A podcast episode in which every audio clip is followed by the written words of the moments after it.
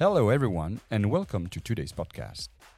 Today's topic is about healthcare, and we welcome Judith Feingold from Fidelity International. Good morning, Judith. You're an analyst and portfolio manager for Fidelity International. Can you please tell us more about your background before joining Fidelity? Sure. Before joining Fidelity, I was a doctor. I worked in the NHS for seven and a half years. Um, and when I was leaving, I left and did a PhD in kind of clinical research before going to business school and joining Fidelity. Let's talk about the virus. Can you please explain us more about the virus origin and its trajectory during the past few months? Sure. I mean, the virus we know originated in Wuhan in China.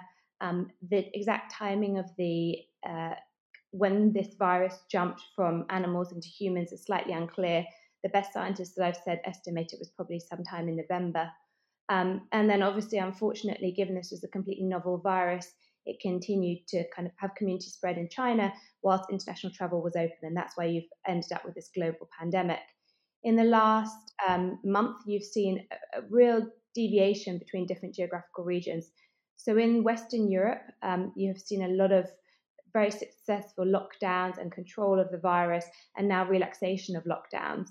However, you've seen other areas, especially in South America, with kind of rapid escalating caseloads, especially areas such as Brazil. Um, compounding this, we're now seeing in the United States a lockdown which was implemented throughout all states in the United States simultaneously. Unfortunately, the caseloads were not equivalent in all states. So you're now seeing some states, such as Texas and Arizona, that initially in March had very small amounts of kind of low caseloads of coronavirus. Now you're seeing as lockdowns have released, actually we're getting near exponential growth again of coronavirus, which is, you know, something that we're watching quite closely. What are the current status of the global researches concerning a possible treatment? I think the best way to think about treatments is to split it into two. So think about the acute treatments for people that are unwell with coronavirus and then preventative treatments to prevent people getting coronavirus. The first wave of trials we've seen for the acute treatment is repurposing drugs that we think might be useful for coronavirus. And we, to be fair, we have had some success globally, things like Gilead's antiviral, and then the recent pretty encouraging data from the use of dexamethasone in those people acutely unwell with coronavirus inflammation, really.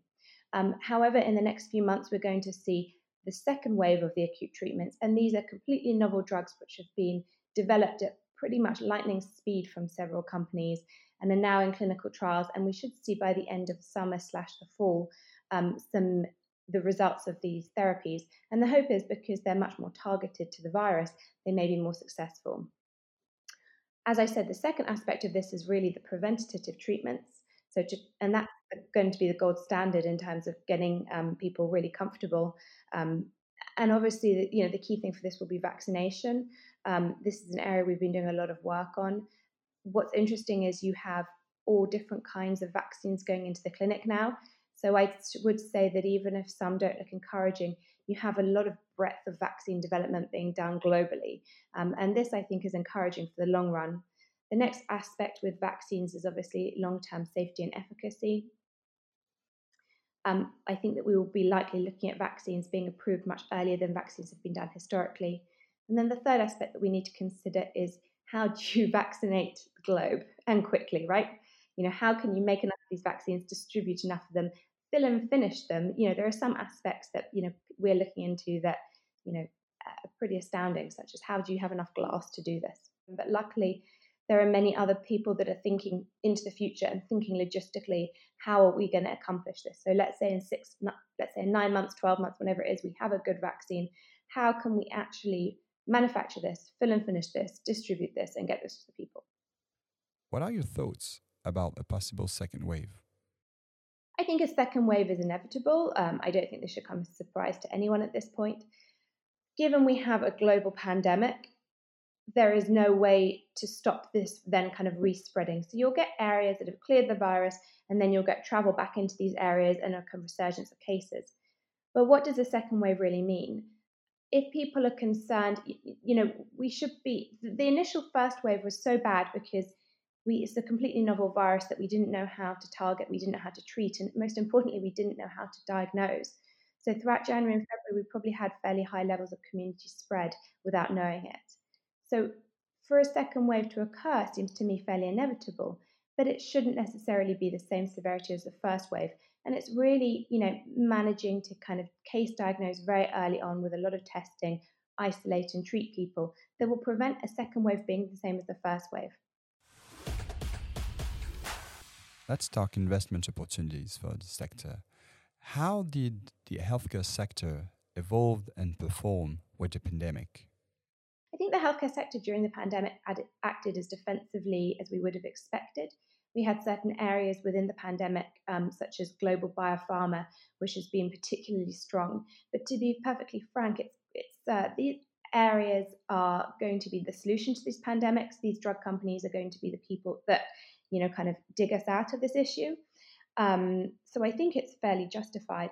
I would also say that um, you know, especially in the case of kind of global biopharma, this is an area which has been deeply unloved and maybe underappreciated by the market for a while. So I think that now the market is beginning to give them some credit for the R&D and the innovation which we really feel is there in this subsector. Um, on the other hand, you have had some areas of um, healthcare which have been disproportionately hit, such as the medtech players, because with this global pandemic, um, to save hospital space, as we're all aware, a lot of procedures have had to be cancelled or delayed. So there are certain areas of healthcare which have performed less defensively than we would have expected. How will it impact the future of this sector? I think that this is going to fundamentally change how we do R&D in the future. And there's a few aspects of this. Number one, my personal feeling is that we have been underinvesting in certain areas of healthcare. So we have been underinvesting, for example, in infectious diseases. And I don't think that any government's ever going to allow this to occur at all. I think there's going to be huge amounts of investment to make sure that if things happen again in the future, we're much more prepared. The second area um, that I think will change in the future is interactions with the regulatory bodies. We are seeing an unbelievably um, not just an accommodating FDA and European regulatory bodies, but really working with the industry to try to you know get therapies safely to people as fast as possible and trying to remove red tape. The whole industry has had to pivot to working remotely but it's been fairly astounding the kind of lack of delays that we're seeing. So i think that this interaction and this kind of enthusiasm and um, kind of proactiveness from the regulatory bodies is just the start because they realize that you know we need to be leaning into the innovation and getting it to people as soon as possible. This is it for today Thank you very much, Judith. Until the next episode.